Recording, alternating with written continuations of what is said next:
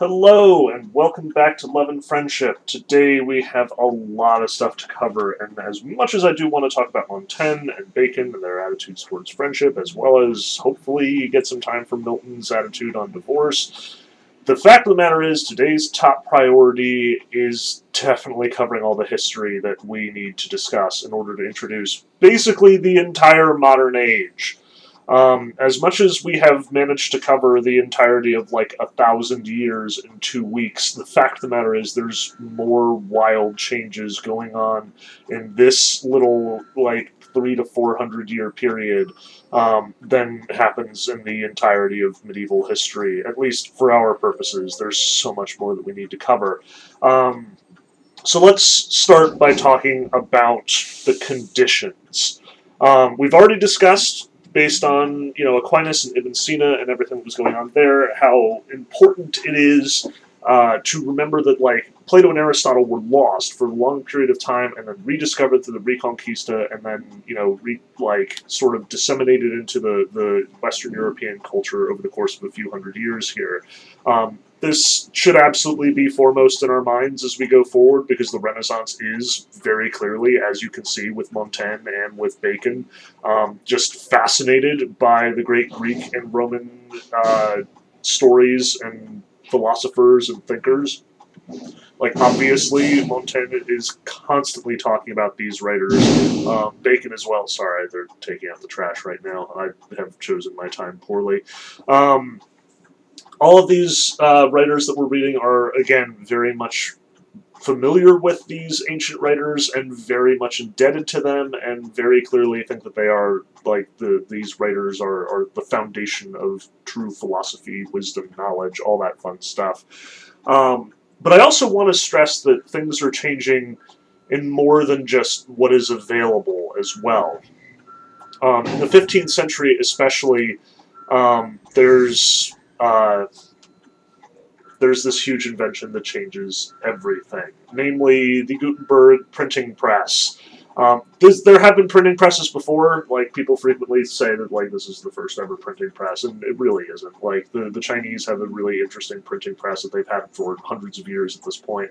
Um, but the key here is that it has movable type, which means that it is super easy to prepare for new texts, um, new you know new works that need to be produced. So as a consequence, you know, the speed at which you can produce new copies of an existing work of literature or an existing text of some kind is so much faster.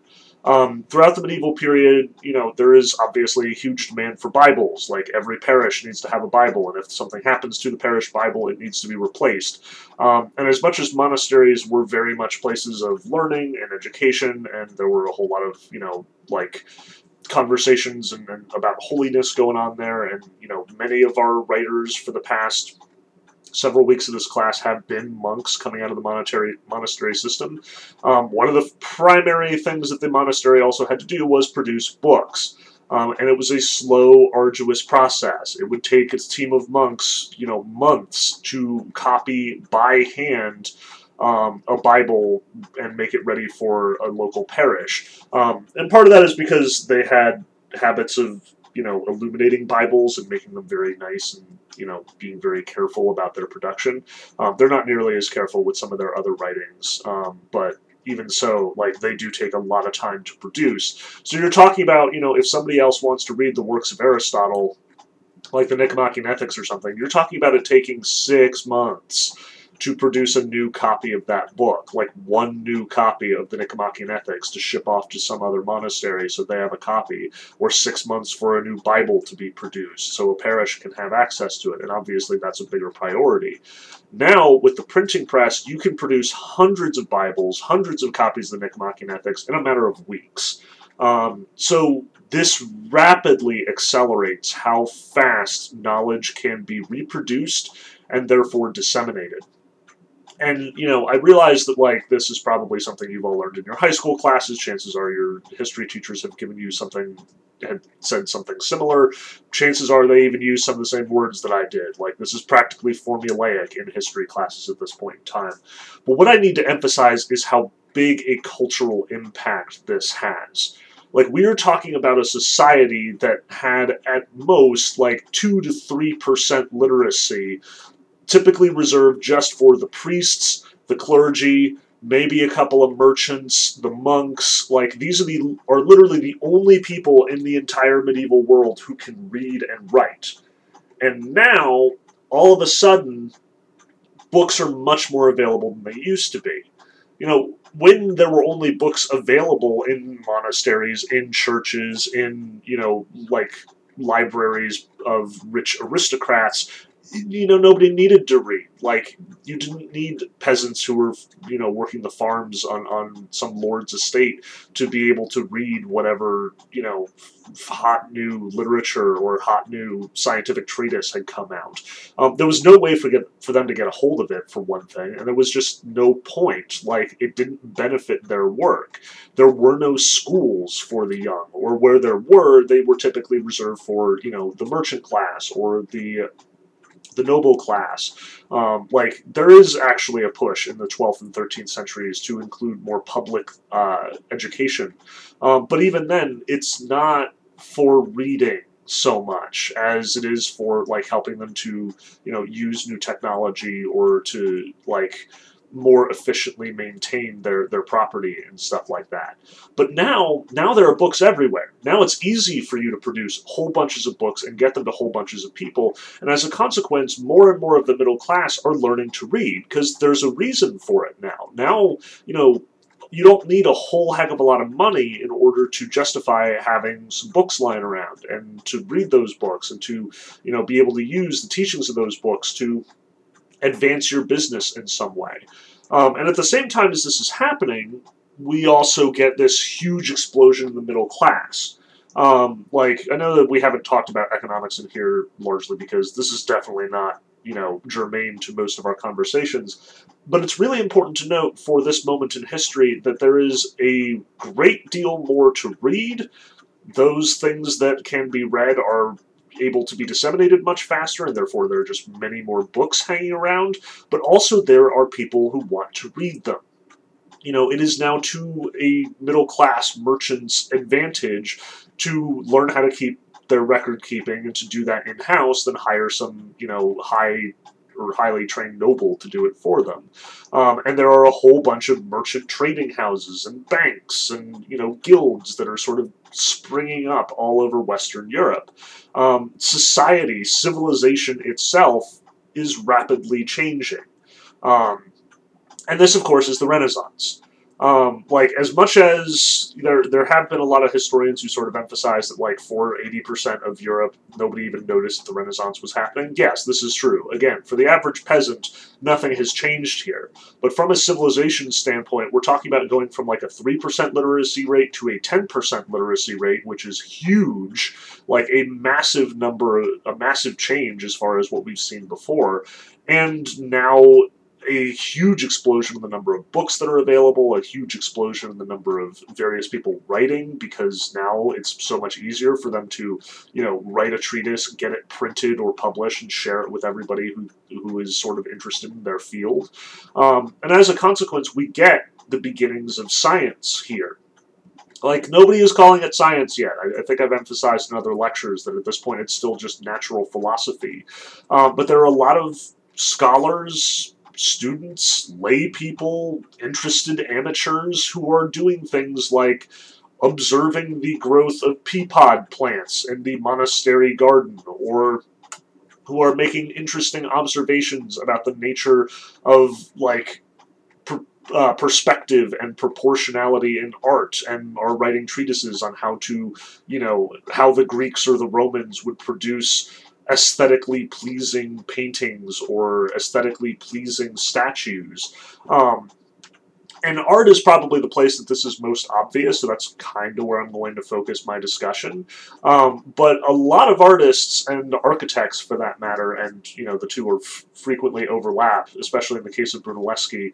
Um, a lot of these artists and thinkers are sort of sharing their ideas. So you have, you know, Leonardo da Vinci writing treatises on the nature of plants on the Italian countryside, or the nature of linear perspective, or the nature of um, like the golden mean, the, this uh, old ancient idea that like it, a certain proportionality, like one to two, um, was aesthetically pleasing, and therefore all of these painters are put, placing their landscapes like one or two thirds the way down the, the painting, thus making it seem especially calm or comfortable uh, to us. Um, it's this whole thing and people are sharing these ideas and they're building off of these ideas and that and as a consequence for like the first time ever we're seeing a global art movement develop.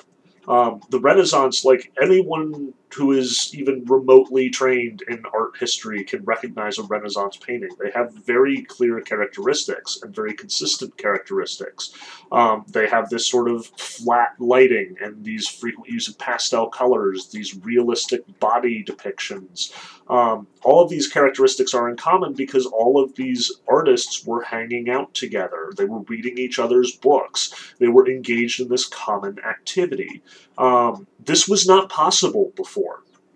Like, you could not attract a whole bunch of people to one cultural center except by, you know, like literally going out and getting them if, you know, somehow their, their reputation had crossed had crossed a great distance. Now, because there are all these books being disseminated, people are coming looking for this cultural center, looking to be a part of it. Um, and as a result, like Italy becomes the center of the world for a little while. Um, and not just Rome, like we've talked about how Rome is kind of the center of the world, both for the Roman Empire and you know later because of the papacy. It's this whole thing, but we're talking about like Florence and Venice getting suddenly very wealthy because of the the merchants and the banking systems that are in place there, and the fact that they exist once again on this central Mediterranean location where they can dispatch ships all over the Mediterranean and now trade with partners who it's now safe to trade with again because they too are getting wealthier and the political circumstances aren't nearly as dangerous as they have been for the last thousand years. This is an unprecedented moment of peace and prosperity in Western Europe. Like, they even are down to one pope again. How did that happen?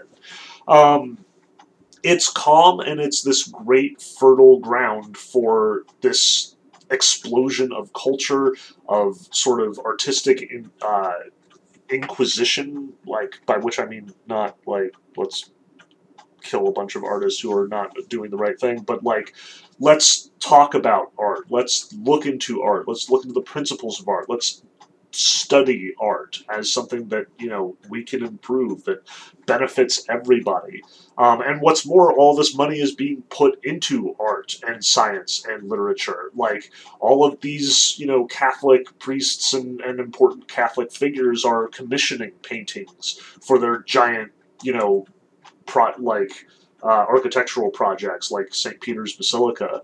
Um, these are huge opportunities for these artists, and they have produced some of the most lasting works of art in Europe to this day. Um, some of the most famous, some of the most, you know, some of the most highly regarded, like Sistine Chapel ceiling is the Renaissance.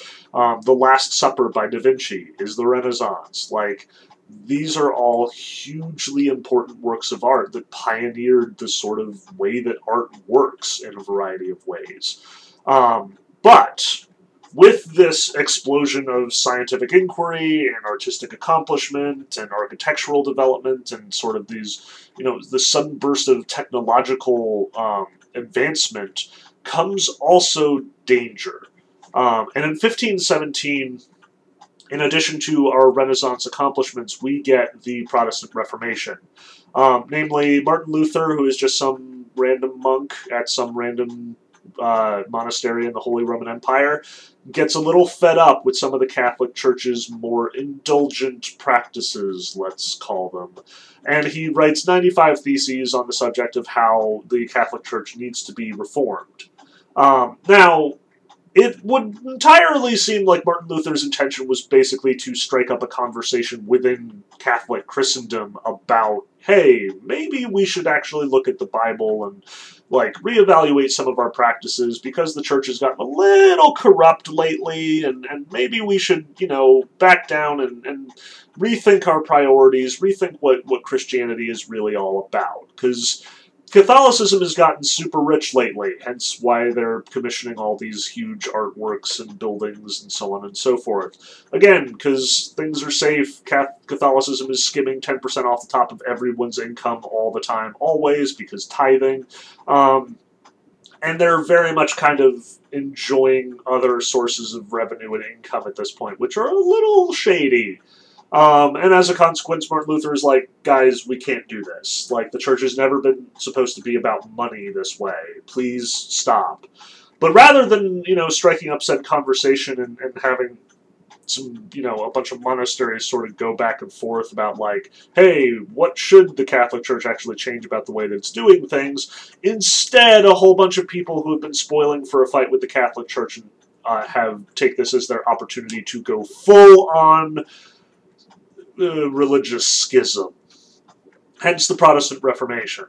Um, and by the Protestant Reformation, I mean that, like, the church splits. And this is the most sudden and radical, divisive split in the history of the Christian Church. Like as much as we talked about the Great Schism, the, when the you know Eastern Orthodox Church, all those patriarchs hanging out around Constantinople and, and Asia Minor and you know in, in Africa and the Middle East and stuff, kind of eventually sort of split off from the Catholic church based in Rome, largely because Rome was getting a little uppity, and the, the Eastern Church was just not as interested in what Rome was interested in now very suddenly like over the course of 50 years we go from 0 to 100 catholicism is not the only game in town. And i want to stress a few things about the protestant reformation because again it's going to radically shape the way that a lot of the changes in, in european understanding of, of christianity works. It's going to very much sort of at least for the next few readings split our readings right down the middle between Catholic and Protestant, and it will be very important to notice, you know, who's writing at any given moment. Like, where are they writing? Are they Catholic? Are they Protestant? How many of those biases are they carrying along with them? Um, as well as sort of turn the Catholic Church into a bit of a witch hunting tailspin um, like the, as much as the Inquisition has been going on for a while before the Renaissance and the Reformation, oh man, does it ramp up as soon as the Reformation is is well underway. Um, so we need to talk about this in short, and let's we'll try and do it as systematically as possible. Um, so again, Martin Luther did not intend to break the church in half. That was not what he was going for. Um, this but like I said, there's kind of a lot of people who have been spoiling for a fight with the Catholic Church, and as a consequence, it very much spins out of Martin Luther's control very quickly. Um, so Luther, when he realizes that the Catholic Church is now excommunicating him and like you know, th- this is going to be bigger than just a conversation between a couple of monasteries. He founds his own church, the Lutheran Church. This is the first huge Protestant church. Um, and by founding the Lutheran Church, like obviously when you found a church, it's just kind of like one building, one group of people, and he's kind of figuring that it's just going to be a matter of time until everybody gets grumpy and like beats him up. Um, like I said, the Catholic Church is fairly used to beating up heretics at this point in time, like several times throughout the medieval period, which we didn't talk about all that much. Various uh, movements within the church were branded as heresies, and then like various monastic orders were founded to combat those heresies like the Franciscans. Well, the Franciscans have kind of another history, but they did end up doing some fighting. Um, the Dominicans and the Albigensians are kind of the classic example. Like the Albigensian heresy shows up, and the church is like, "All right, we're going to build Dominicans. And Dominicans are going to beat the shit out of the Albigensians." And they do. Like the Albigensian heresy is put down rather quickly. And in the 15th and the 16th century, we also get a couple of, well, 14th and 15th century, we get a couple of other sort of rabble rousers like John Huss um, and the sort of Bohemian church, and he kind of like manages to make some trouble with the Catholics, and the Catholics try and beat them up, and they fail. like the Bohemians are like, we're not taking this shit anymore, so they fight off the Catholics, and the Catholics kind of come to an uneasy truce. Um, but this is a much bigger magnitude for a few reasons. Um, for one thing, again, the ground was prepared. People were looking at this as a possible political way to get one over on the Catholic Church. So, as much as a lot of the Protestant Reformation is motivated by like theologians who actually really believe in what they're talking about and really do have problems with Catholic theology. The Protestant Reformation is also very much informed and carried away by politicians who see Protestantism as an avenue towards political gain or political power. Um, they recognize that, you know, they they would better off be allies with Luther and his growing posse of protectors than with the Pope, who is already kind of growing out of fashion at this point in time. Um, now Luther again he founds his one church, but because the uh, because the Gutenberg press can spit out Bibles and tracts and pamphlets way faster than would have been possible in the medieval period, Lutheranism spreads like crazy. Um, and what's more, what's especially significant to our purposes here is Lutheranism promotes reading the Bible yourself.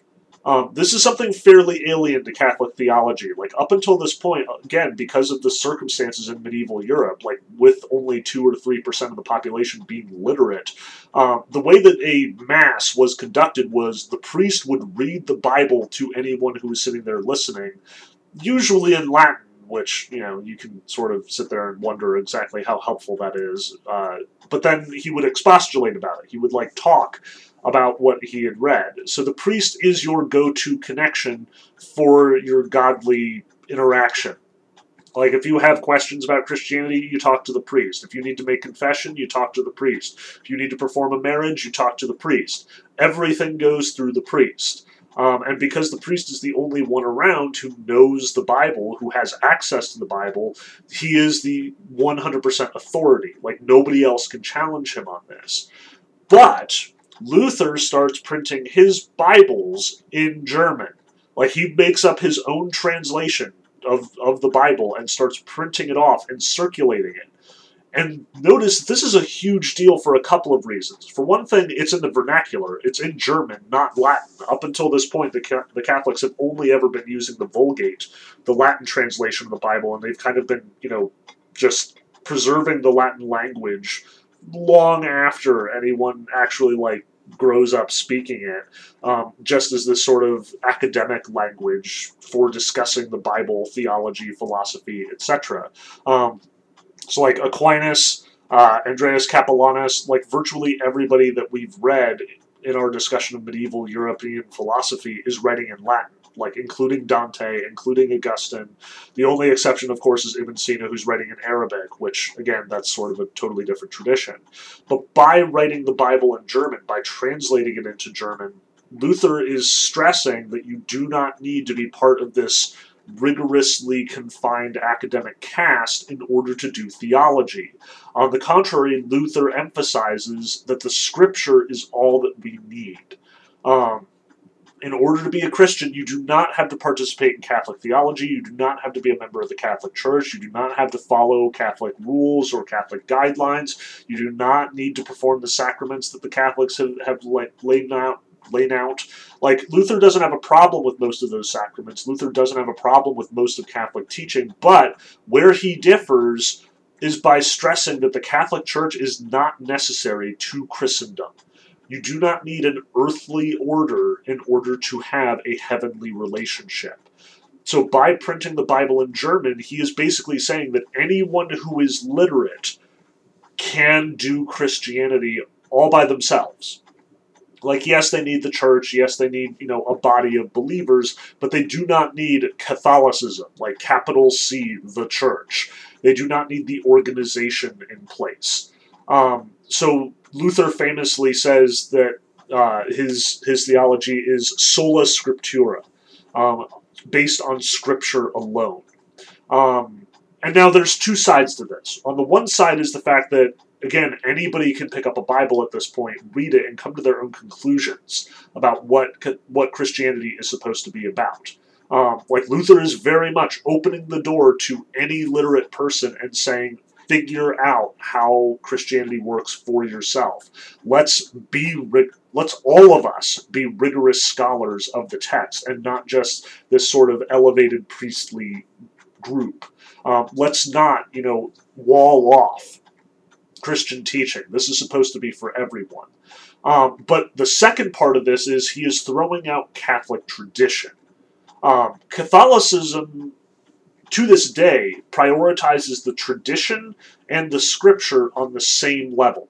Like what the popes have taught is just as true as what the Bible teaches. Um, and again, it's been 1500 years of Christian teaching and theology and so on. Catholicism at this point has accumulated a huge tradition. The popes have made tons of mandates. Lots of rules are in place. Lots of you know additions to what to what the the New Testament and Old Testament originally said. Like we talked in our last lecture about Dante about the whole purgatory thing. That's not biblical, but it is part of the Catholic tradition, and therefore the Catholics hold that that is true. We also talked about the Mary worship thing. Um, that's not part of the Old and New Testament. Like you can see, you know, Mary is talked about, obviously. She does have this sort of prominent place in the New Testament, but she is not venerated, and at no point does, does anyone say that she should be venerated. But this has become a part of the Catholic tradition. This is what Luther is kicking out. Luther is kicking out confession. Luther is kicking out the, the veneration of Mary. Luther is kicking out purgatory. You know, some of the things he's going to be less objectionable about. Like, he's not kicking out all of the Catholic tradition. I think Lutheranism does, in fact, have, like, confessional. Um, but as much as he is sort of indebted to Catholicism for a lot of what his church teaches, the fundamental principle underlying Lutheranism is go learn it yourself let's get back to basics. Let's not be totally indebted to Aquinas. Let's not, you know, be enthralled to the Pope. Um, there is no Pope in the Protestant Church, in any of the Protestant churches. There are centralized leadership structures in some cases. We'll probably get to that. But it is a, of a totally different order than Catholicism, which up until this point has claimed to be the one voice for the for the church. Like all Christendom goes through the Catholic Church through the Pope, through the priests, through the cardinals.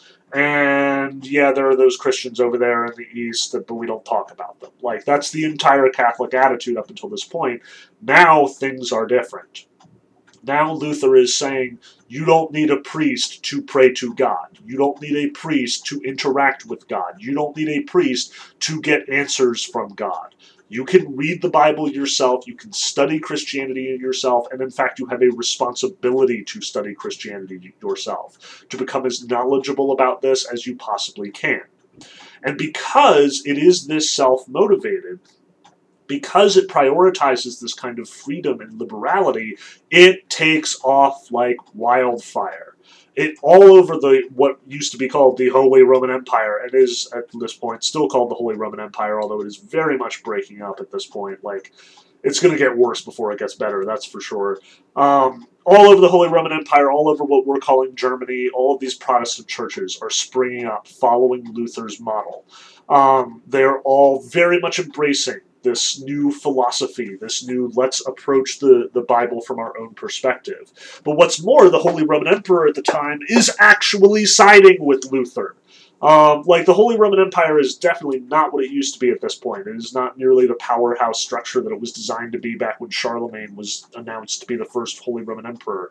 But as it happens, due to a couple of weird political marriages gone kind of awry, the guy who's in charge of the Holy Roman Empire is also in charge of Spain and is also the Habsburg inheritor. So he controls like 60% of Europe at this point in time. He's incredibly powerful. And this is unprecedented. This hasn't happened in hundreds of years. Um, up until this point, the big powerhouse in Europe was, shockingly enough, France. Um, like in the 14th century, France is basically running the show.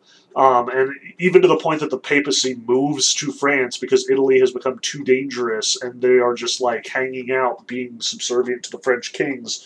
And honestly, the Roman Catholicism loses a ton of clout when it does this. And they'll spend the next hundred years with like three popes, and it's going to be really awkward. Nobody know, knows who to listen to. Like, it's just a giant friggin' mess. At this moment in time, the big power here is Charles V. He's the guy who runs Spain, the Habsburg holdings, and the Holy Roman Empire. And he is so powerful and so behind Protestantism that at one point one of his armies actually goes into Italy and sacks Rome. Like, I cannot emphasize how dramatic this is to the Western European world. Like, yes, Rome has had a lot of problems over the last few centuries. They have absolutely been in sort of like turmoil and and there's been a lot of questions about like the actual security of the church and the power structure between the church and the various Italian lords who run the show. Um, it's gotten very ancient like Greece over there with all of the sort of independent city states being really strong and waging war against each other. Italy has been a mess for the past couple of hundred years, but it's been an internal mess. Nobody attacks Italy because that's where the church is. Like every now and again, maybe you'll have a little friction on the border between France and Italy, or between the Holy Roman Empire and Italy, because you know some of the Italian city-states are getting uppity and invading, and or getting invaded themselves. But this is the first time since like the Visigoths that somebody has up and attacked Rome, has invaded and taken it over. And Charles V goes in with like it's not him himself. In fact, it's kind of like a rogue branch of his army.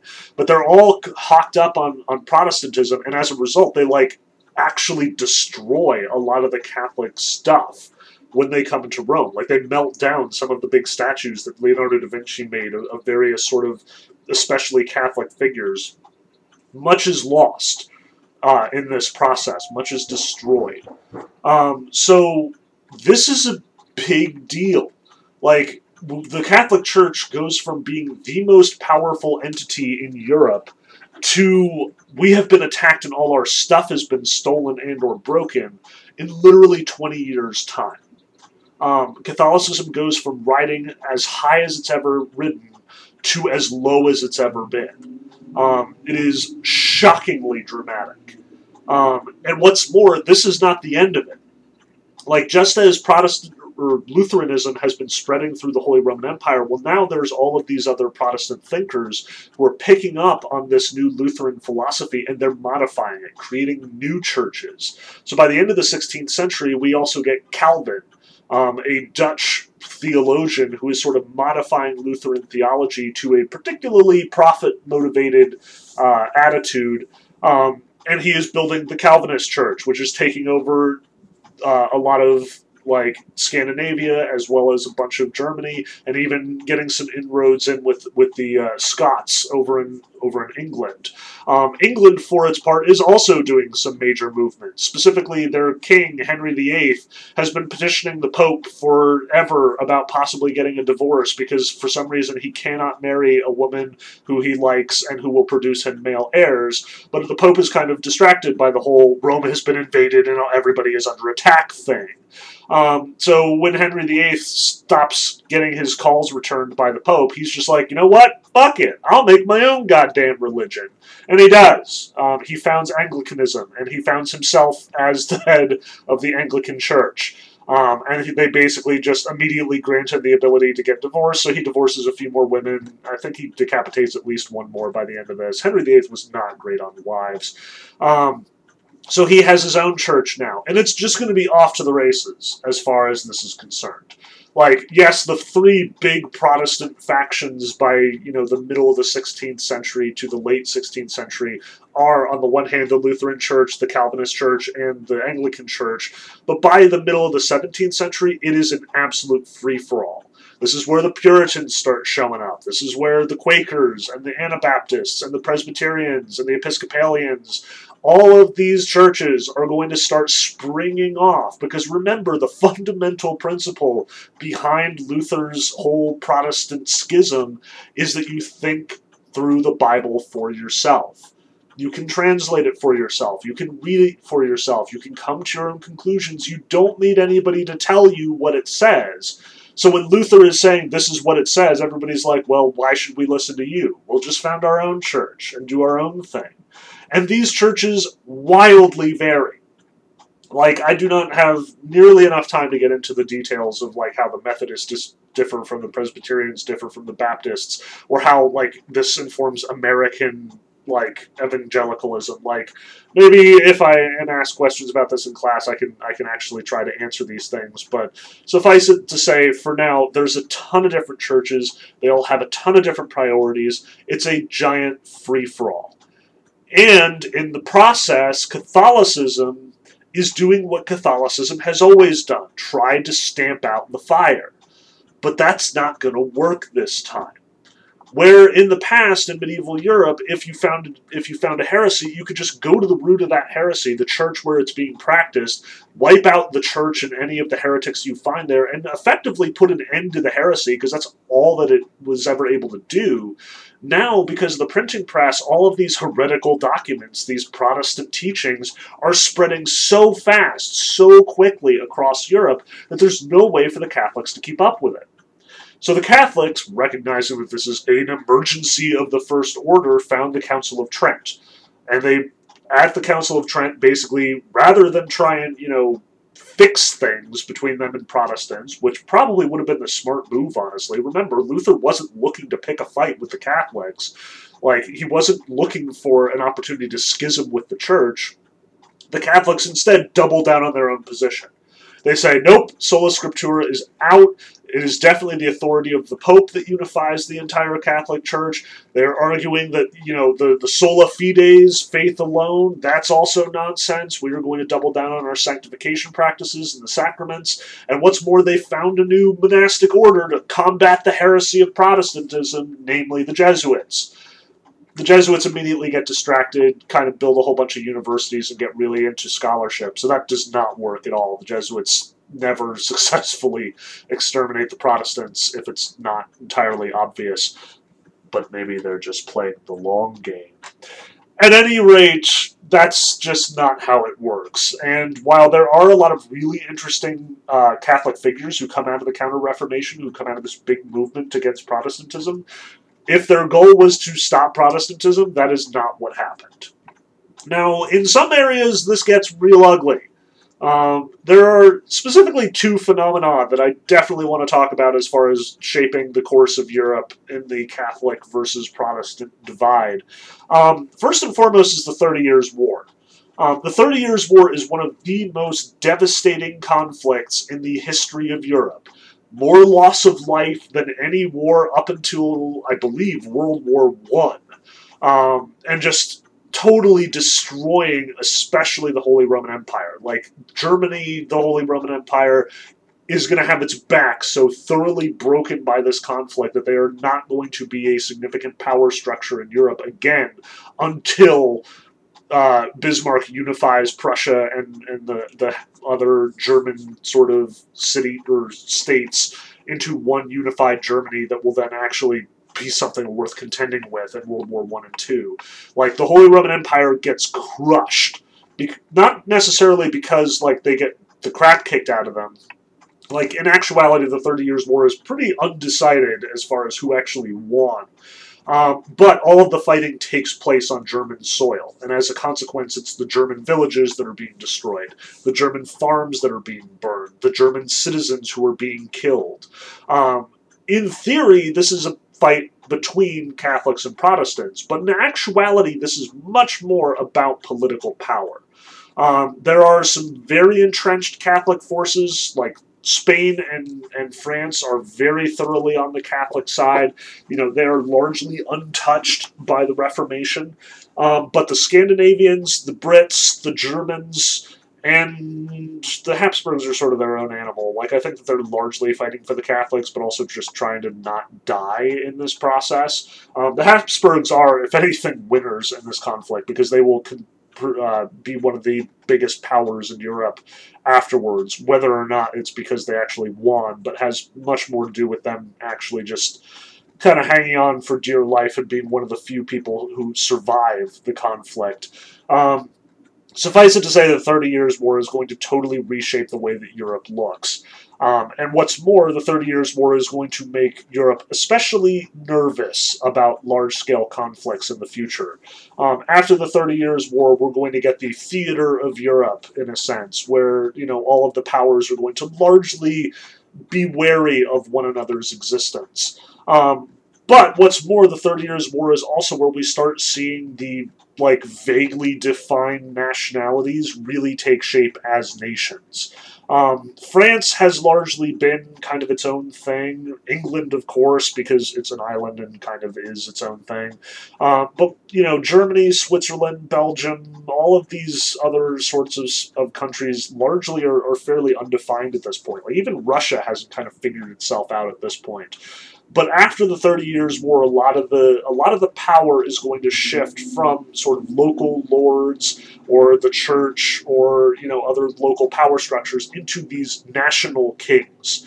Um, and in the 17th and 18th centuries, it's going to be the kings in Europe who have all of the political power, who have all of the might um, to wield in various ways. Europe is changing, largely through things like the Renaissance, the Protestant Reformation, the rising of the middle class, the creation of these national identities, all of that stuff. Um, but the other thing that's going to be happening for the Counter Reformation that does kind of concern us is the Inquisition. Um, the Catholics are going to get super touchy about what people are saying about Christianity, how many dissidents of Christianity are hanging around, and they're going to get real, real nasty to any Protestants or Jews or professed atheists who are hanging around in the major Catholic strongholds. Um, what's more, the Inquisition is especially fierce about keeping control of what's being published in these areas. Um, so the Catholic Church is going to spend a lot of time over the next 200 years banning the shit out of philosophy books, um, as well as other things. Like, remember how we were talking about the Renaissance as this explosion of new scientific inquiry? Well, there are a couple of major science writers who are working at this point in time, namely Copernicus and Galileo. And Copernicus at least knows how to play politics. Copernicus writes this treatise where he's saying, hey, maybe just just stick with me for a second. Maybe the sun is the center of the universe and not the earth. Like I know, mind blown. But nonetheless, what if that's the case? Here's all my math to back it up. Here's all my observations that suggest that this is the case. Here's the model that I'm using to say that, hey, this could totally work.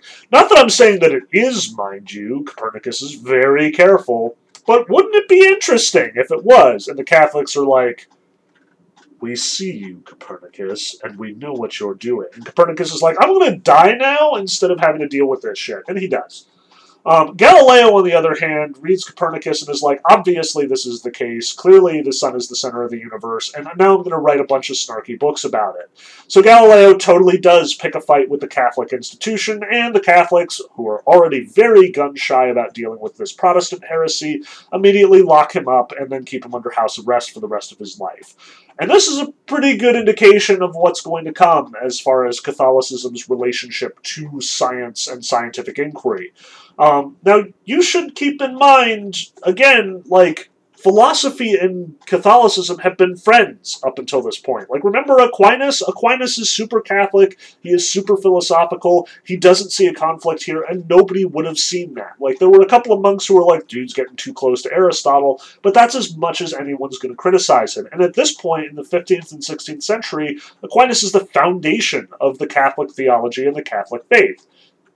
But as these new scientific de- developments are being pursued, as new inquiries into the nature of the universe or new inquiries into the nature of like physical beings are being conducted, Catholicism is very much looking over the shoulder of all these scientists and all these philosophers and asking a lot of questions and banning a lot of their books if they seem to disagree too strongly with Catholic doctrine, under the suspicion that they are, you know, abetting the Protestant heresy or that they are also, you know, picking fights with Catholicism.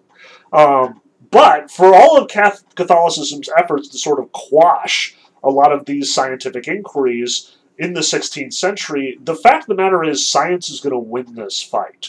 Um, and Catholicism is going to be concerned with totally different things in the next couple of hundred years. By the 17th century, as much as the Inquisition is still going pretty strong in certain areas, the Spanish Inquisition especially comes to mind science is going to just pick up and start running, and Catholicism is not going to be able to, you know, quash everything that they necessarily disagree with. Largely because Catholicism is going to actually like take a hard look at itself and say, you know, does Galileo's conclusions really argue against the Bible?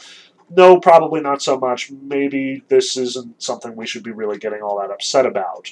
Um, so Catholicism is going to like sit in the corner and sulk for a little while. Like it's nothing personal. Catholicism, you, will have your heyday again, I'm sure, but it's just not going to be today. Um, anyway, science is going to absolutely blow up. In the 17th century, especially, like following the, the writings of Galileo, following the writings of Descartes, following the writings of Francis Bacon, who we are, in fact, reading his treatise on friendship here, science is going to make a huge, like, appearance on the European stage. Um, up until now, there have been a fair number of universities founded largely under Catholic auspices, but now that you know Catholicism is not the dominant power structure in Europe, a whole bunch of kings and other sort of secular sources are also founding universities to sort of bolster their power and sort of emphasize their cultural superiority over other nations. It's just a cool thing to have in your country. So the French king is going to found universities, and the British king is going to found Oxford, and the German kings are going to totally come up with a whole bunch of cool stuff. Learning is going to be a huge priority in the 16th and 17th centuries, not just reading all those classical texts like the humanists were, but encouraging the act of experimentation, encouraging people to sort of look at their world, come to their own conclusions, and decide for themselves what the universe does, how it works. Um, so there are observatories that are being founded all over the place. There are printing presses that are circulating all of these new scientific discoveries all over the place. The world of Western Europe is, for the first time, becoming an identity in its own right separate from whatever city you belong to, whatever lord currently pays your bills, separate even from the nations that are sort of being formed under one or another king, Europe is coming to have its own identity, its own culture. And by the 17th century, especially, like the Baroque movement is even going to unify the way that art is done across both Catholic and Protestant lines. Um, as much as Catholicism and Protestantism used to be the major dividing factor, over the next hundred years, even that's going to tone down a bit. Catholics are going to tolerate Protestants, and Protestants are going to tolerate Catholics. It's not worth fighting over. Um, there are still strong, you know, rivalries, and the national identities are starting to create friction, which will definitely manifest in the 17th and 18th centuries. But nonetheless, things are going relatively smoothly here. Um, this is a Europe that is prospering, that is not totally divided by this sort of inter internation or international squabbling. Um, the great empires of trade are going to start being founded in the 17th century, starting with the Dutch and their sort of like growth all over the the um, both Africa and uh, all the way over to Asia, as well as forming colonies over in the New World, uh, which this has already been going on for a little while. Like the Spanish used to be the big power back in like the 15th and, and 14th century. Um, the Dutch are very much going to start taking over in the 16th and 17th centuries, and then it's obviously going to be the Brits with the East India Company that are dominating the 18th and 19th centuries. Um, but all of these sort of new accomplishments are accompanied by exploration, by sort of like sending all of these, you know, trading uh, excursions all over the world.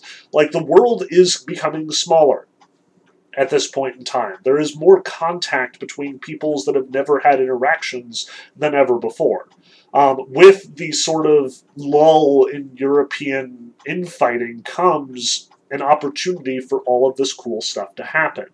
Um, now, admittedly, all of this cool stuff is also accompanied by colonialism and imperialism. All of these nations getting very excited about possibly like wiping out a whole bunch of Indians and instead putting a whole bunch of colonies in the New World, or wiping out a whole bunch of actual Indians and setting up like outposts and guard posts throughout actual India, or getting into wars about drugs with the Chinese. Like, this is increasingly going to become a part of European culture. And as much as I want to stress that, like, exploration is cool, and there are all these explorers who are, you know, charting the far reaches of the of the world and turning our knowledge about the world into into a great deal more robust system. This is often going to come hand in hand with oppressing native peoples and like slavery obviously is going to be a huge deal like for the Dutch especially the Dutch the Dutch trading company is probably one of the most heinous perpetrators as far as the slave trade is concerned. Like they'll go on trading slaves long after their sort of power structure has collapsed and they are no longer one of the dominant forces in Europe. That's kind of messed up. But yeah, along with along with all these accomplishments comes slavery, colonialism, oppression, and a whole bunch of heinous, terrible crap.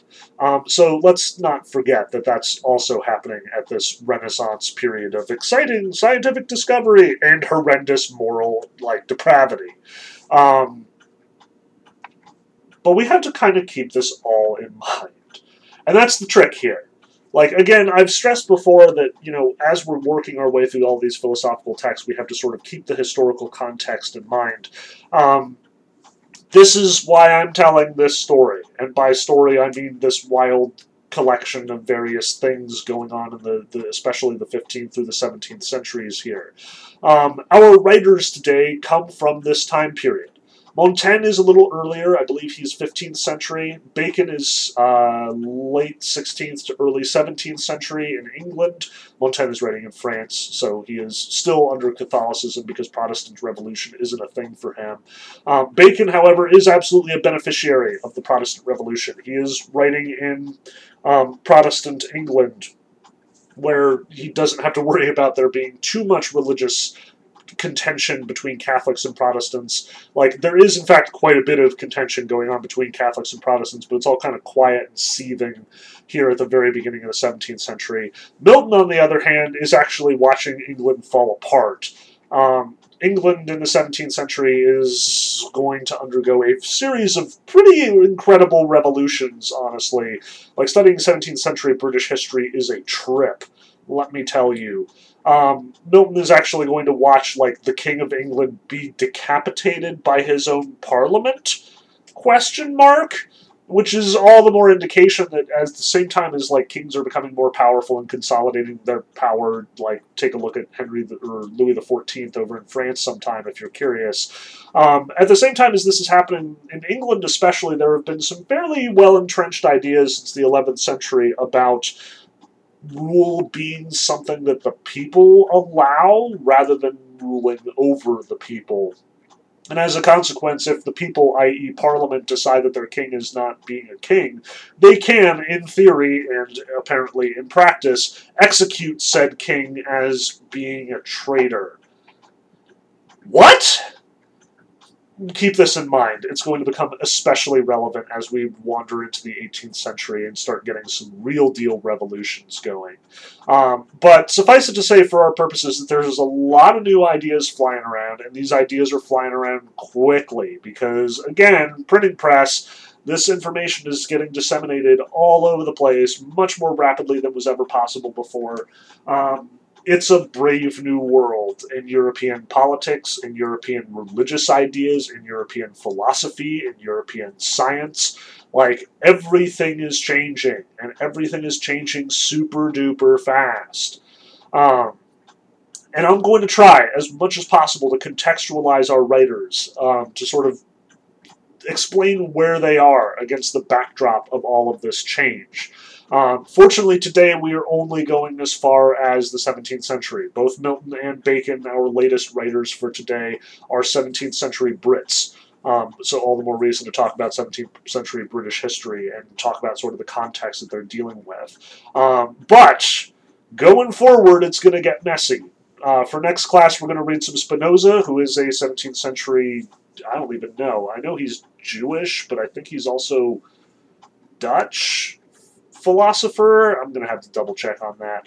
Um, Kant, however, is late 18th century, which just is going to require us to do another one of these speeches for next time so we can talk about exactly how the Enlightenment it works and what the deal is there, um, which will become even more significant when we get to Rousseau and Wollstonecraft in the following lecture.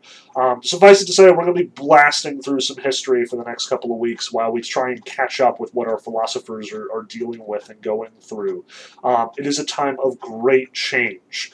Like, it's only going to get more crazy as time goes on. Like I said, telescoping evolutionary paradigm, time is accelerating in some sense. Uh, the scientific advancements are coming in much faster and much harder. Um, we're going to try and stay abreast of them as much as we possibly can. But forgive me if if we don't you know successfully do that.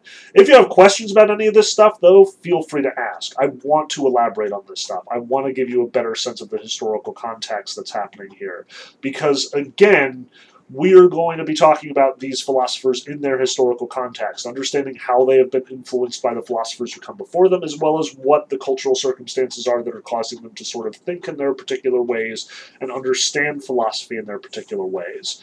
Um, so, with that in mind, let's look at Montaigne. Uh, let's take open up our, our textbook here and actually talk about what Montaigne is doing, how he is both indebted to the ancient philosophers that he is so enamored with, but also how he is doing something fairly unique, how he is very much a product of the humanistic renaissance, and how he seems to prioritize that more than more than many others um, that we've read thus far. So let's look at Of Friendship. Um, first, as again, some context, Montaigne is a French essayist. Um, he is writing in the 15th century, sort of at the beginning of all this Renaissance excitement.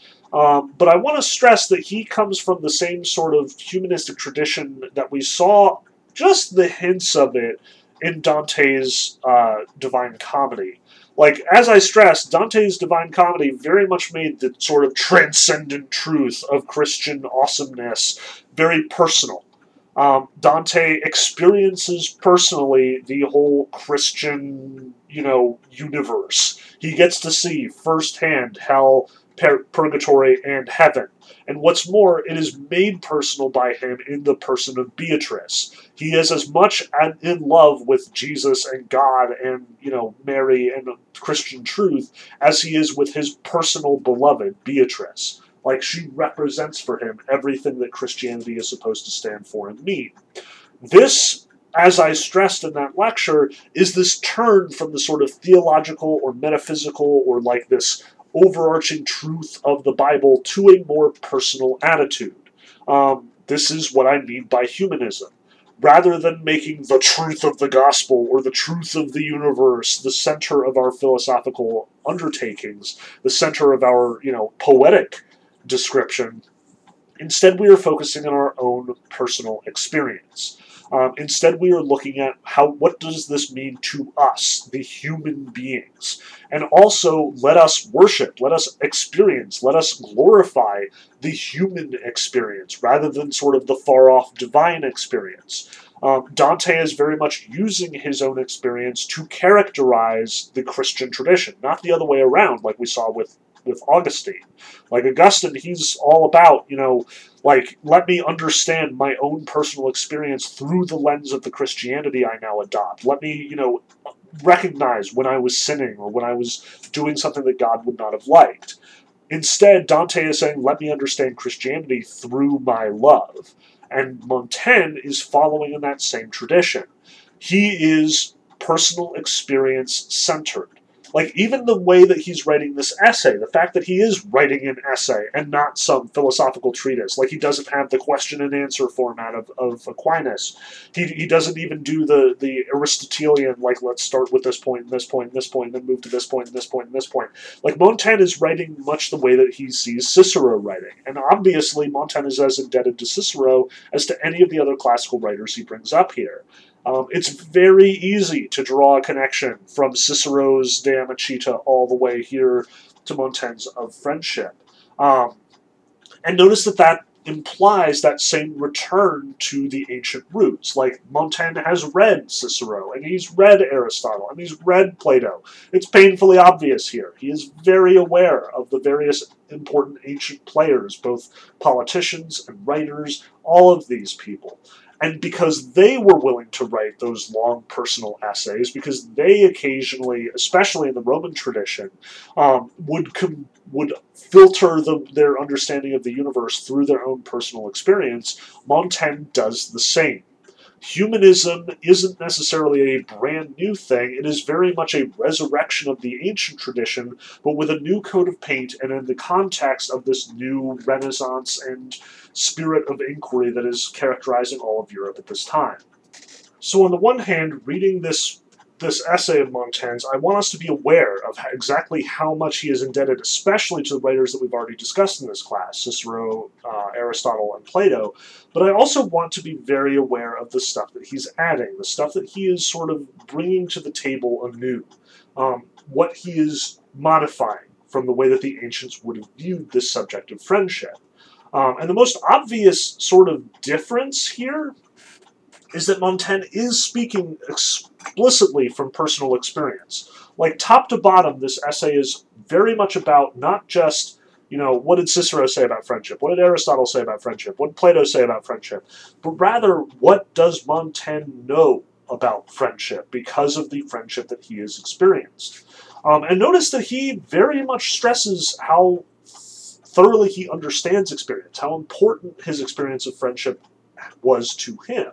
Um, like, even in this very first paragraph, as I was considering the way a painter I employ went about his work, I had a mind to imitate him.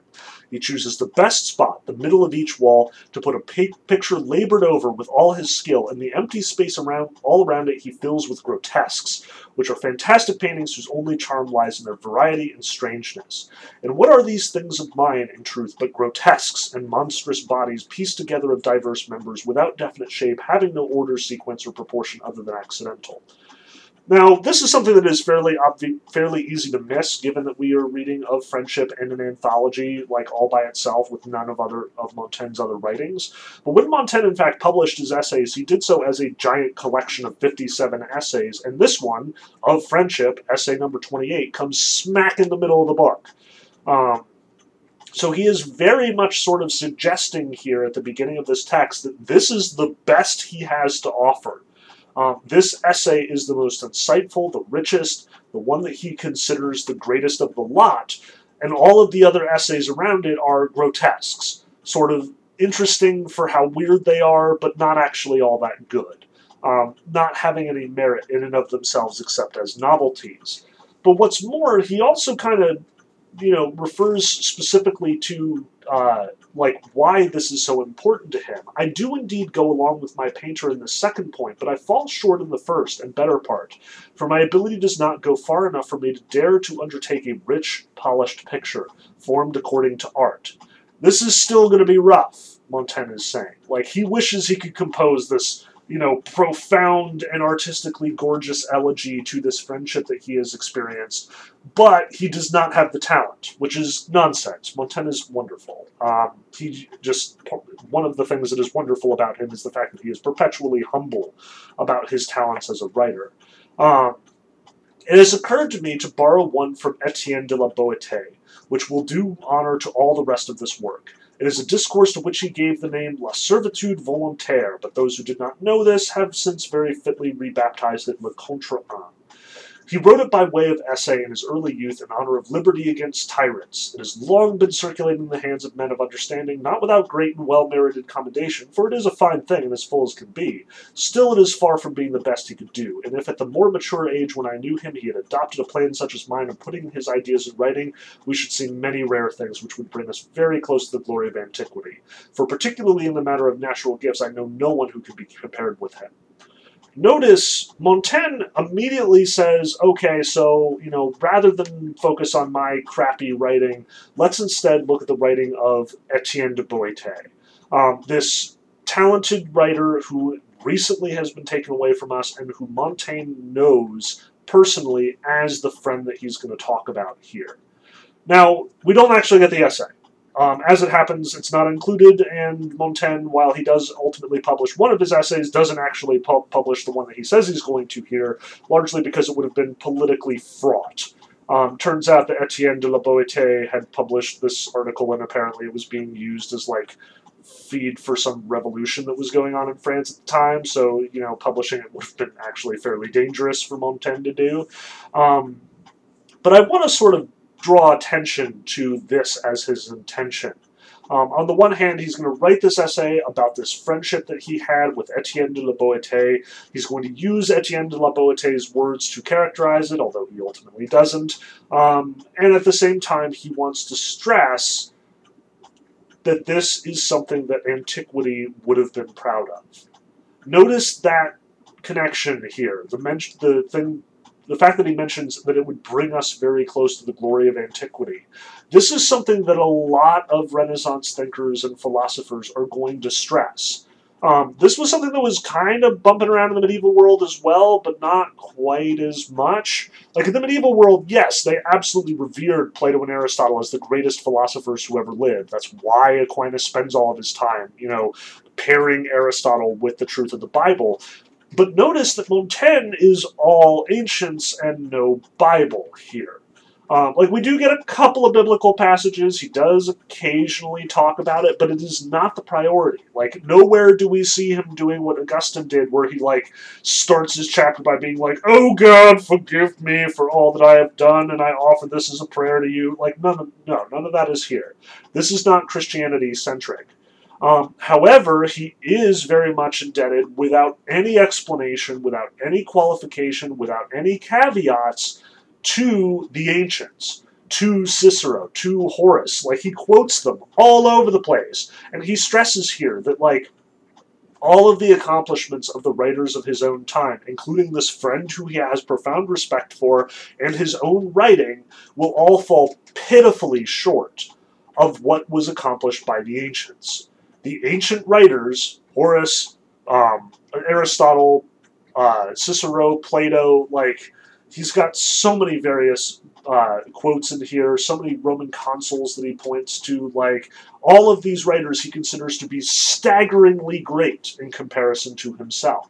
And remember, this too was something that Dante kind of hinted at the fact that all of those great pagan writers got their special treatment because of how awesome and virtuous they were, even though they didn't know God. The tendency in Europe is moving, and Montaigne and Dante sort of give themselves away on that front. Christianity is no longer the single minded religious powerhouse that it used to be. This is not the defining characteristic, the defining ideology of these thinkers.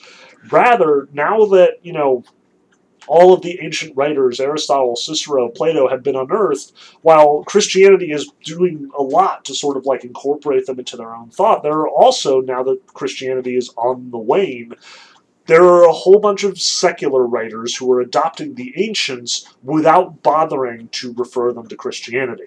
Um, it's okay to just like Horace, to just like Plato, to just like Virgil, to just like Aristotle, or in Montaigne's case, to just like Cicero.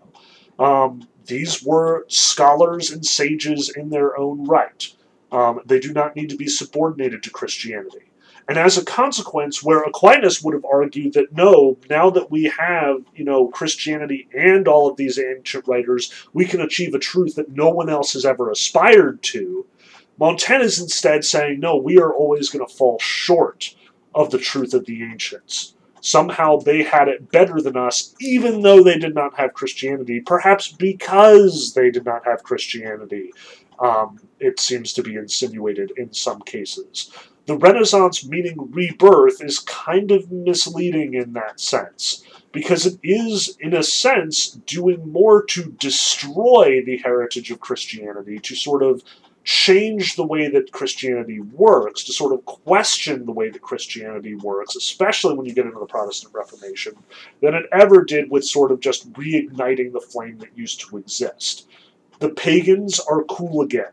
No qualification that they are pagans. Um, where Dante does qualify, where he's like, yes, they are pagans, and I will find a way to make them fit with Christian tradition, Montaigne does not.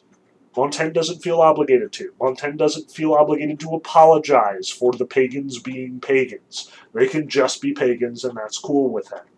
Um, so, with that in mind, like he refers to his relationship, his friendship with Etienne de la Boétie, from the perspective of the ancients, filtering it to try and understand the ancients. So take a look at the first full paragraph on page 188. He says, And yet I am particularly obliged to this work, meaning Etienne de la Boétie's, since it served as the medium of our first acquaintance. For it was shown to me long before I had seen him, and gave me my first knowledge of his name, thus starting on its way this friendship which together we fostered as long as God will, this we're not totally unchristian, so entire and so perfect that certainly you will hardly read of the like. And among men of today you see no trace of it in practice. So many coincidences are needed are to build up such a friendship that it is a lot if fortune can do it once in three centuries.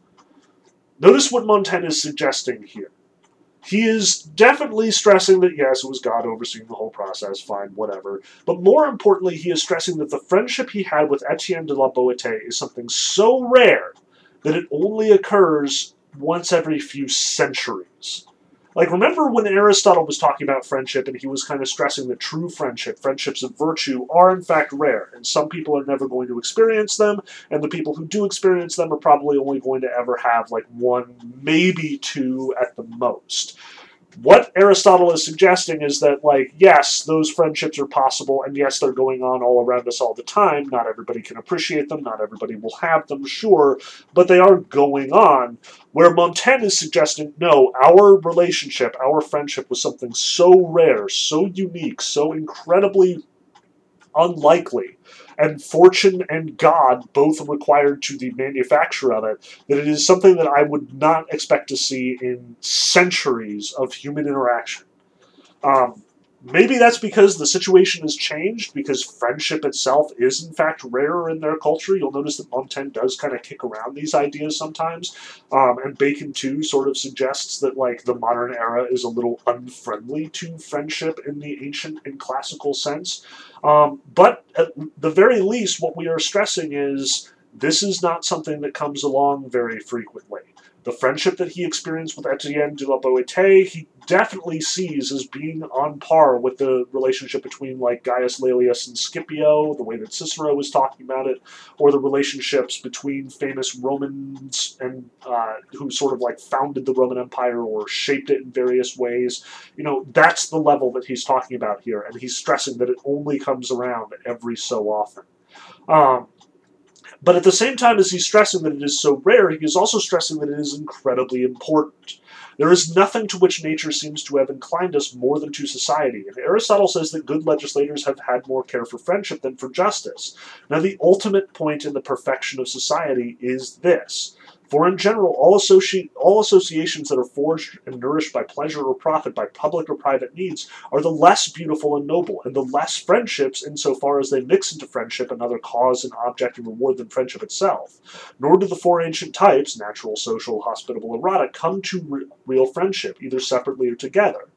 So friendship is both the thing that perfects society, but it is also something that is so rare that all of the other relationships in society are just aspiring to this kind of friendship.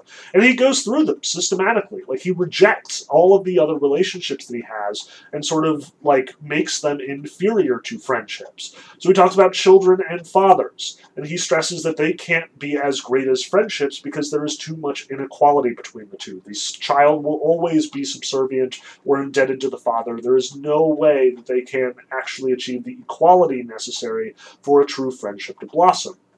He also throws out the issue of brothers.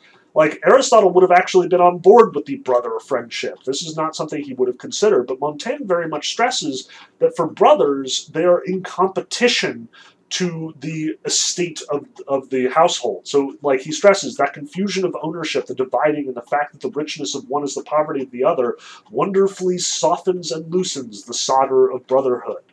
Um, now, part of this is something the ancients would have experienced as well. Like, if anything, Aristotle is kind of blind to that, or he's, rec- or he's sort of naively believing um, that the ties of friendship and brotherhood would overcome this. But um, the fact of the matter is, there were a lot of fratricides hanging around in ancient Greece and the ancient world generally, so Aristotle is kind of just ignoring this. Montaigne is keenly aware, though. His society is similar enough to the ancients that he recognizes, you know, when a father dies and leaves his inheritance to the various brothers and sisters, there's going to be fighting.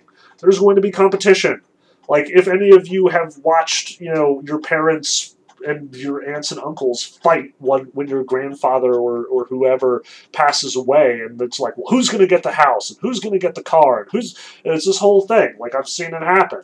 Um, that's what montaigne is talking about here. You know brothers are inclined to fight because what one gets the other loses and what one loses the other gets. Like there's always going to be this sort of competition for the limited wealth and resources provided by the parents. Um, he also rejects affection for women. Um, he stresses, as we have not quite seen, frequently expressed, um, although you know some of the thinkers have definitely brought it up. Um, the affection for women is, as he puts it at the top of page 190, an impetuous and fickle flame, undulating and variable, a fever flame, subject to fits and lulls that holds us only by one corner. Um, a couple of things about this. On the one hand, we've talked about love primarily as being something separate from affection for women, as uh, as Montaigne is talking about it here. Um, but notice that again, we're sort of running into some interesting semantic territory. Like what Montaigne is describing probably wouldn't constitute love the way that most of our writers have talked about it, but at the same time, it's kind of hard not to sort of see the connection here. Like Aquinas, especially, was pretty harsh on the subject of concupiscent love and sort of rejecting that as as the basis for real friendship, or rejecting that as you know being a lasting or meaningful connection on the on the order of capital C charity according to Christianity. Um, and a lot of thinkers have sort of kicked this around as well. The idea that because love for women is purely physical, it cannot have any basis in spirituality or mentality or whatever. Notice the way that Montaigne talks about it though. A, it is fickle and fleeting. It's going to like come and go. That he very much agrees with everybody. But notice the way that he describes it that holds us only by one corner. This is the image that Montaigne is going to use throughout his essay to sort of emphasize that, like, there is no spiritual connection in this particular situation. When he is describing sort of the hold that a person has over us, the contrast that he's making is are they holding us by one corner, by just one part of who we are, or are they holding us by our whole selves, by the total sum of who we are? That's, I think, a really interesting characterization and sort of robustly brings out um, what a lot of the ancients were talking about. Like when we talked about Aristotle, and he's talking about like the friendships of convenience or utility versus the friendships of pleasure versus the friendships of virtue, he's suggesting something similar, namely that you know a friendship that is built on a mutual interest or mutual convenience means that you're it's going to probably fade as soon as you are no longer useful to one another. But Montaigne is characterizing this less as convenience, utility, pleasure, whatever, but rather that a human being is multifaceted. And notice again, this stresses the significance of the human being in all of this. It very much dovetails with this humanistic ideology that he's sort of both contributing to and bringing about. Um, he is stressing that a human being has many dimensions, many characteristics, many corners, many facets. Friendship can grab just one or two or a few of those facets, like I have certain things in common with this friend, but I have other things in common with this friend. Like we are connected to women not because we are, you know, like totally and completely, you know, caught up in who they are, but they control us only by our physical desire for them, our physical passion. And again, obviously, like I'm using his perspective, men versus women, but this obviously could go the other way as well. What he is stressing is there's a lot of depth to a human being. A human being is a rich fountain in a sense. And while some relationships that human being have, they only share a little bit of themselves with other people, the real friendships, like he has with Etienne de Boétie, as he'll talk about later, have us all together, like all as whole, all wrapped up in one another. Um, he very much borrows the, the, the Greek or Aristotle's language there, where he says that we are of one soul uh, later on in the passage. Um, that's the image that, that he's very much suggesting here. We are one. We are one and the same person. We grasp each other by all of ourselves. Um, the last example that he talks about and kind of rejects is the example of pederasty. Um, like he has on the top of page 191, and that other licentious Greek love is justly abhorred by our morality. Um, notice that he's this is one of those things that he can't reconcile. Like again, as much as you know, as much as the, the Greeks were venerated by a lot of philosophers throughout the medieval period, they're always careful to box up their paganism. Like Aquinas would never have tolerated um, Plato's like just wholehearted accept, uh, acceptance of pederasty as the ideal Greek love formula. Like, it's just not going to happen. Like, there's a reason why Aquinas doesn't bring up Plato's Symposium or even Aristotle's discussion of male to male relationships in his discussion of friendship and love. Like, all of that falls under concupiscent love for Aquinas and therefore should be rejected. Like, it is not worth, you know, the name of charity. Montaigne, however, this is where he very much departs, and he's obviously Christian enough that he cannot go so far as to, you know, accept uh, the the pederastic relationship. But notice that he does stress that it is the pederastic relationship specifically that he's he's condemning here um, namely the old men and young boys relationship. Like he, he just can't handle that one. He may be more tolerant towards like a more equal homosexuality. That's not something that he discusses here. But based on his revulsion, the fact that he calls it that other licentious Greek love, which is justly abhorred by our morality, it would seem that he wouldn't tolerate either of them. This is this is still, you know, Christianity is still strong enough in Europe and in Montaigne's thinking that he can't very well overcome it, no matter how awesome he thinks the pagans are. Um, so he very much rejects that pretty well out of hand. Um, but I also want to stress how he brings up the political dimension here.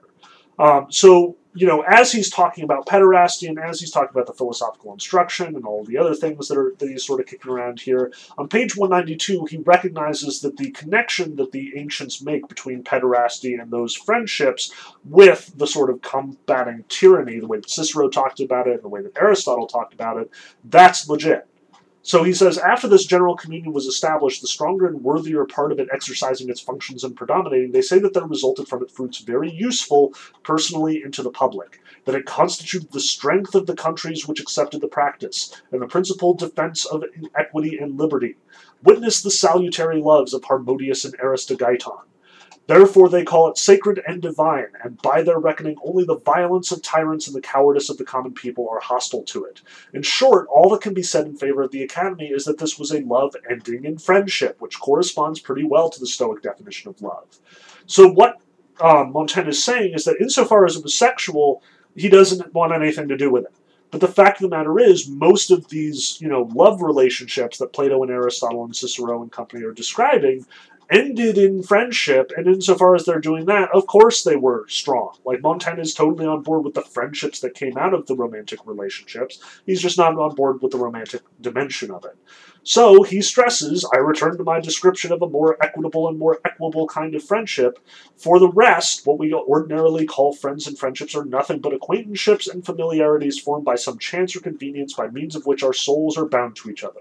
In the friendship I speak of, our souls mingle and blend with each other so completely that they efface the seam that joined them, and cannot find it again.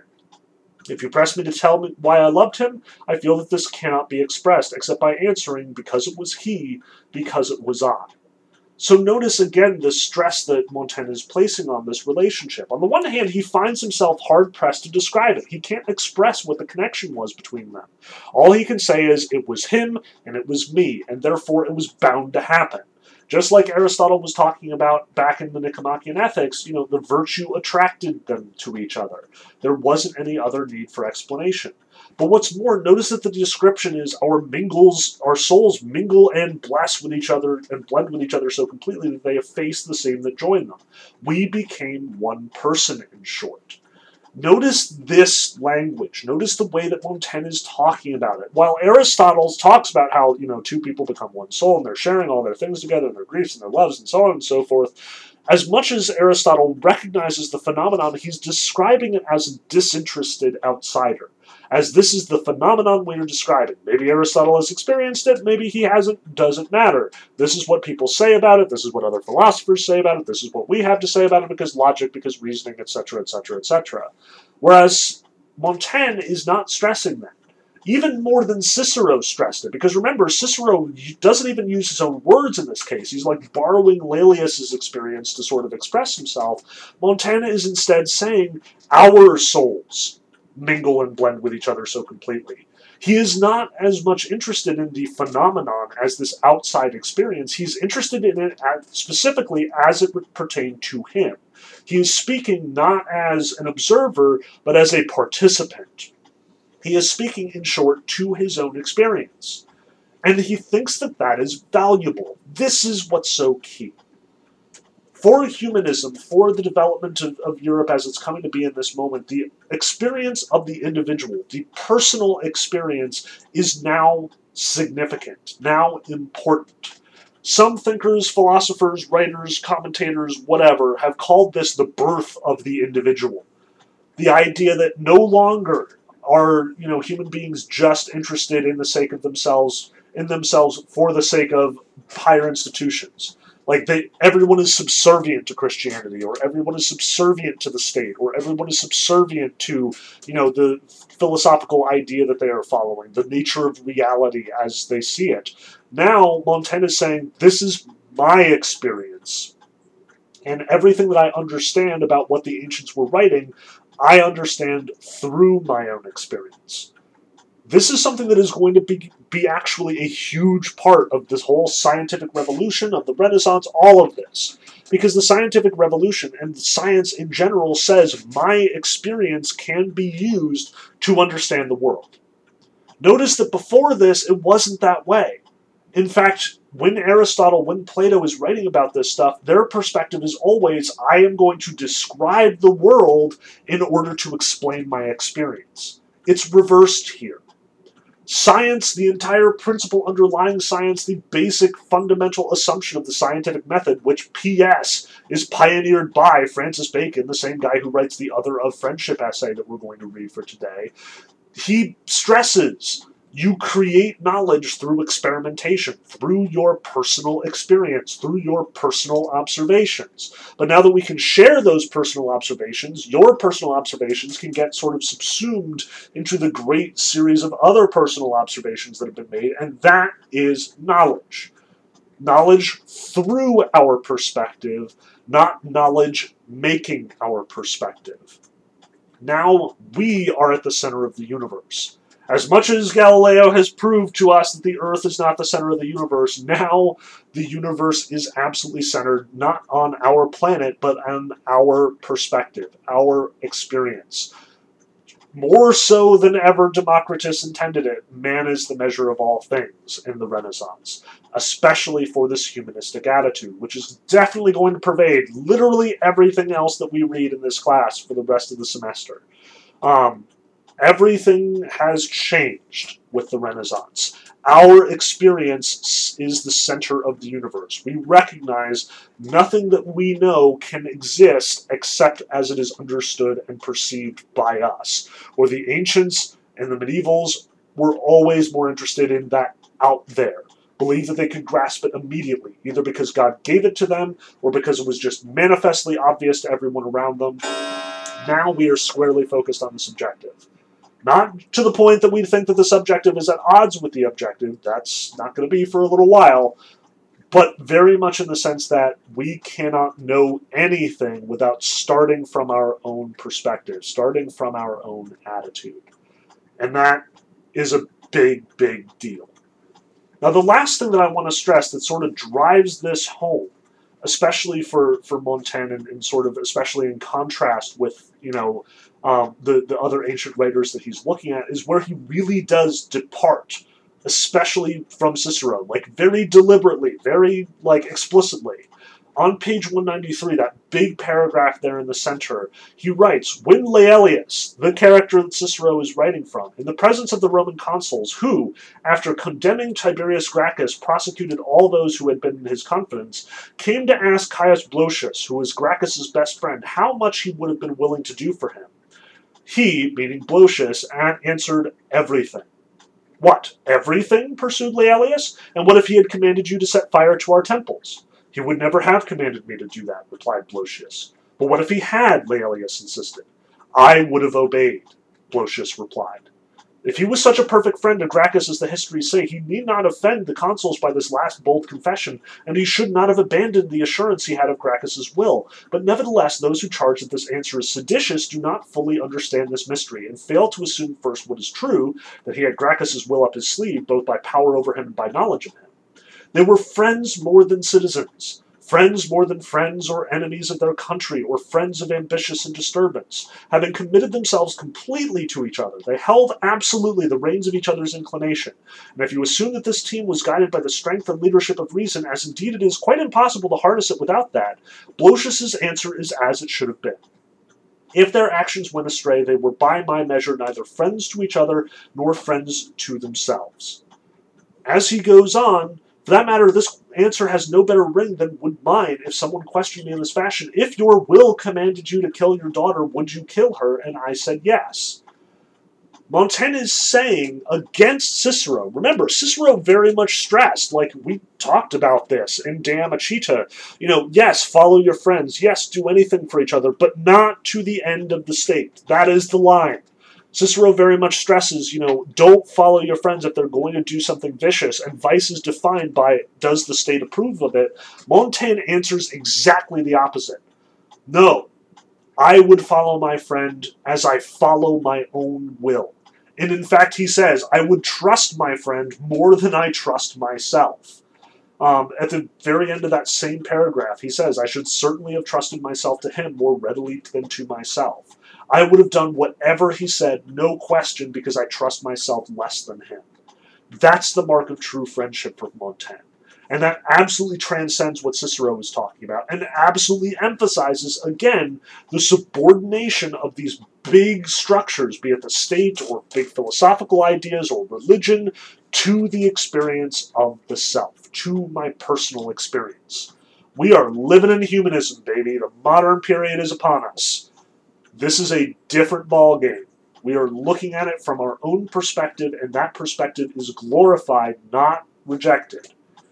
What you see, what you feel, is as important as any other philosophical claim, as far as Montaigne and most of the modern writers are concerned. So keep this in mind. Now, real quick, I do want to go through both Bacon and Milton. Um, Bacon, I don't think actually has a whole heck of a lot to offer as far as like what he's saying and, and how his approach is going. Like as much as Bacon's thoughts on friendship are, are fairly interesting, I think that Montaigne expresses most of these things better. You will notice that Bacon is a little bit more systematic. He looks a lot more like Aristotle, as much as his conclusions may differ. Um, like he does use examples, like he has this whole like paragraph where he's bringing up example after example of various Roman friendships and you know sort of examining them and, and what the deal is there. Um, but at the same time, friendship is, or Bacon's version of friendship is very much one that he is observe, observing, kind of like the way that Aristotle was talking about it. You know, this is something that Bacon doesn't have this deep personal connection to, or at least he doesn't reveal his deep personal connection. Where Montaigne makes it brutally obvious that he is talking about his relationship with Etienne de la Boétie, Bacon doesn't have a friend that he points to here. Um, by contrast, he is saying, okay, so here are you know the ways that people talk about friendship. Here are you know the Roman examples, which he believes may, are the perfected versions of friendship. As he says, you know they might have a friend who make themselves entire, as though they were like halves in some sense. Um, but he is also basically just recapping a lot of the ideas of friendship that we've talked about before. So notice, you know, the paragraph at the bottom of page 204, he stresses that, um, you know, the friendship works two contrary effects, he says, for it redoubleth joys and cutteth griefs in halves. Um, meaning, if you have a friend, they, that friend will console you and make your miseries less miserable. But if you have a friend, you will both rejoice when good things happen, and therefore it will make your joys all that much more powerful. Notice that he's describing this as a scientific phenomenon. Bacon is a scientist first and foremost. Um, again, Bacon's writing in the 17th century in England. He is one of the major pioneers of the scientific revolution. Like, he is the guy who comes up with the fundamental uh, emphasis on experimentation as a as a crucial element in uh, in creating knowledge, um, and thus being able to repeat experiments. Like he is the one who like gives us the first draft of the scientific method in some sense. Um, he is looking at the phenomena. He is looking at you know what data is there to suggest what friendship is. What do people say about friendship? Um, so he ultimately comes up with a couple of rules for friends, like the the um, fruits of friendship, as he calls them. Um, so first is this that it redoubles joys and cuts griefs in half. Um, the second one he points out on page 205 in the first full paragraph there is friendship makes indeed a fair day in the affections, but it makes daylight in the understanding. Um, he's very much follow, following Socrates on this when he says a little later down the, the paragraph, in the communicating and discoursing with another, he tosseth his thoughts more easily.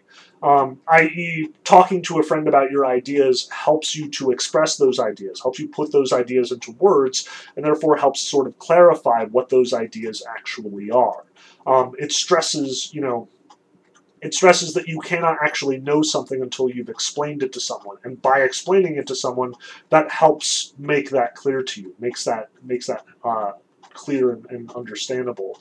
Um, and then to the third fruit of friendship in the next paragraph at the bottom of 205 he stresses the faithful counsel of a friend um, and he very much contrasts this with flattery, just as we saw Aristotle contrasting the like true counsel from friends with flattery. Um, that good counsel from a friend will set you straight, whereas flattering will just make you miserable because it's just going to like cause you to think you're awesome when in fact you need to be corrected.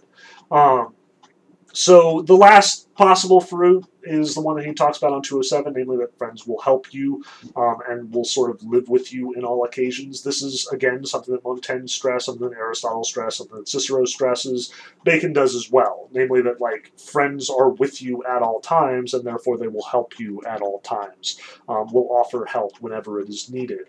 Um, but I do actually want to spend more time on Milton, if we can afford it because I find his discussion of marriage and divorce to be really interesting given the context of the Reformation and the Renaissance and everything else that is going on here. Um, again, I should stress that Milton is first and foremost a uh, writer during the 17th century in England. Um, he is watching firsthand as the English government is like falling apart around him, largely because of the religious dissension through the new Protestants and especially the Puritans fighting against the perceived Catholics who were taking over the the um, English rulership during this period in time. Uh, but notice that Milton too is doing a little bit of religious reform here. Um, his argument is very much based from the Bible, um, and he is very much arguing on the basis of religion.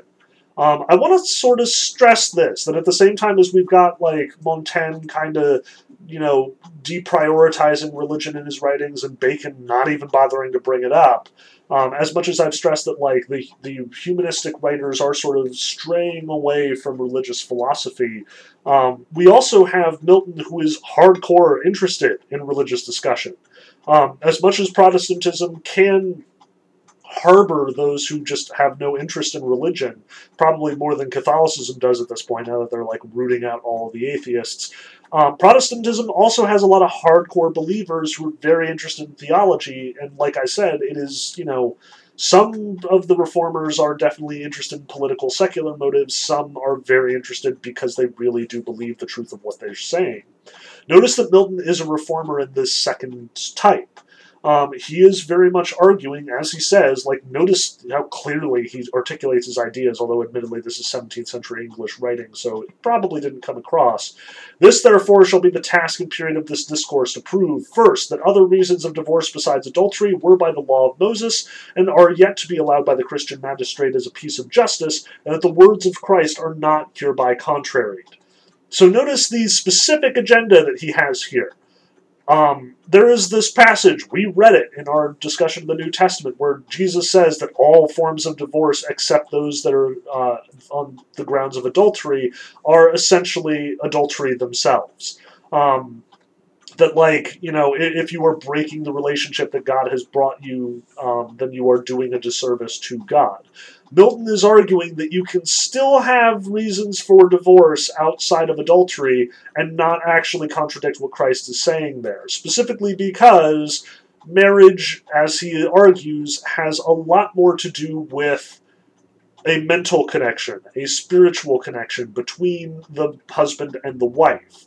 And what Milton is going to essentially argue is that because marriage is supposed to be based on this, you know, this connection that it has much more to do with the loneliness of Genesis 1 you know that business that we talked about where it's like not good for the man to be alone and therefore God makes a help meet for him. You know Milton is absolutely looking at that passage and saying that that's what marriage is all about right there Genesis 1 look that's what marriage is for. So the man will not be alone if the woman who the man takes as his companion is not an appropriate companion to him, either because he cho- chose rashly or because he was, you know, just not great at picking or whatever, that's grounds for divorce. Now, I want to stress this for a couple of reasons. Obviously, you know, this makes sense to talk about in a discussion of like love and friendship. This idea that, you know, love should be based on this mental connection and not on this physical connection. The idea that Milton is recharacterizing the relationship between the married couple as being a spiritual and mental one is a big move for us. Um, like this is this is a new thing. It's something we saw in Dante for sure, where Dante is saying that like he and Beatrice have a love that is so powerful and transcendent as you know to define Christianity for him. But remember, Aquinas was like concupiscent love is not something that you should be looking for that for. Like a man and wife aren't expected to have that connection. Heck, Montaigne just said the same thing. He very much stressed, you know, your affection for a woman is of a whole different order than your relationship to a man. But what is being suggested by Milton is no. The marriage is, if anything, to be held to a higher standard. It is supposed to be the defining relationship in a man's life. It is supposed to be the spiritual connection, the thing that makes the man not alone. And if it is failing to do that, then it needs to be reevaluated or dissolved. Um, and this is a huge deal like as much as we aren't going to get a whole heck of a lot of time to discuss it because since i'm already sort of pre- pushing my time on this one milton is very much stressing that the spirit of this relationship, the connection between a man and his wife, not as just this purely physical thing, which he's like Milton is kind of wryly pointing out that all of the laws surrounding uh, marriage assume that it is purely physical and therefore refuse to dissolve it unless the physical component is not being met for one reason or another. All of this assumes that there is some mental component, but doesn't even like pay attention to that. Milton is saying, no, the mental component is supposed to be first and foremost. This connection, this lack of loneliness, is supposed to be even greater than whatever the physical connection is. Notice what this implies. Notice that this means that the society itself has changed in a way that is profound and radical. Like the Greeks would have totally disagreed with this. Because remember, the Greeks didn't see women as being potentially equal to men at all there was no possibility of a woman offering friendship on the level of a spiritual connection because they weren't mentally developed as far as the Greeks were concerned, because they weren't educated, because they couldn't be trained, because the whole society rejected this. And as much as the medievals do seem to suggest that, like, yes, you should look for something more than sex, they never get to the point where they're willing to say, you know, women are people too. Um, Milton is implying here that women are supposed to be on the level of men, and that therefore a marriage should definitely have the character that we usually associate with friendship. That's the key here. And that's why I definitely wanted to include it in our readings for today as much as this is a humanistic centered text, like he's also arguing that, you know, divorce should be allowed because the human needs are central and therefore it definitely falls into this whole humanistic pro- project of sort of undermining the legalism and the tradition of the religious uh, philosophy and theology going forward in favor of a human centered, emotion centered, feeling centered approach. Milton is also very much suggesting that women too have changed in this period. And the ideal position for a woman is not on the periphery of your life purely to be used for sexual congress. No, Milton expects women to be intelligent, women to be a fitting companion to men, women to be their equals on some level. And if they are not doing that, if they are frigid sexually or if they are frigid mentally, if they are inequipped to support a man in their in their efforts and activities, that too is grounds for divorce as weird as it is to say that a text supporting divorce is in fact kind of doing feminism in the 17th century, that's exactly what's happening here. And weirdly enough, the subject of divorce is going to get very wrapped up with the subject of feminism for the next few hundred years. So watch out for that, especially when we get to Wollstonecraft in the next couple of weeks.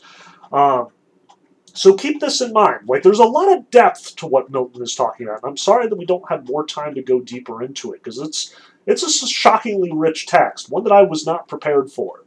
Um, Milton is a very talented writer. He's the Paradise Lost guy, in case you were familiar with that text. Absolutely gorgeous poetry in Paradise Lost, as well as some really sneaky uh, philosophy um, and theology, for that matter. Like, Milton is not to be trifled with, for a variety of reasons. Um, his writing, his little tiny letter on marriage and divorce here is actually really insightful and has a lot to say. Um, again, sorry we didn't get too deep into it. Uh, but for now, let's call it for today. For next week, we're going to talk about Spinoza's ethics, what he has to say about love, as well as Kant's little lecture on friendship that we have in the Other Selves textbook. So next week, we're going to pursue our history farther than the scientific revolution in the 17th century into the Enlightenment. We'll talk about what the Enlightenment actually is, what their priorities are, what their deal is, how that influences the American Revolution and the French Revolution, like everything that's going on there. And we will absolutely talk about these two texts and what they mean and how they recharacterize love yet again. Because again, it's modernism. Everything is moving, everything is changing. Oh, it's so fast now, and we're going to have to work real hard to keep up. Um, so I'll talk to you soon, and I hope that you have enjoyed these readings and the ones to come.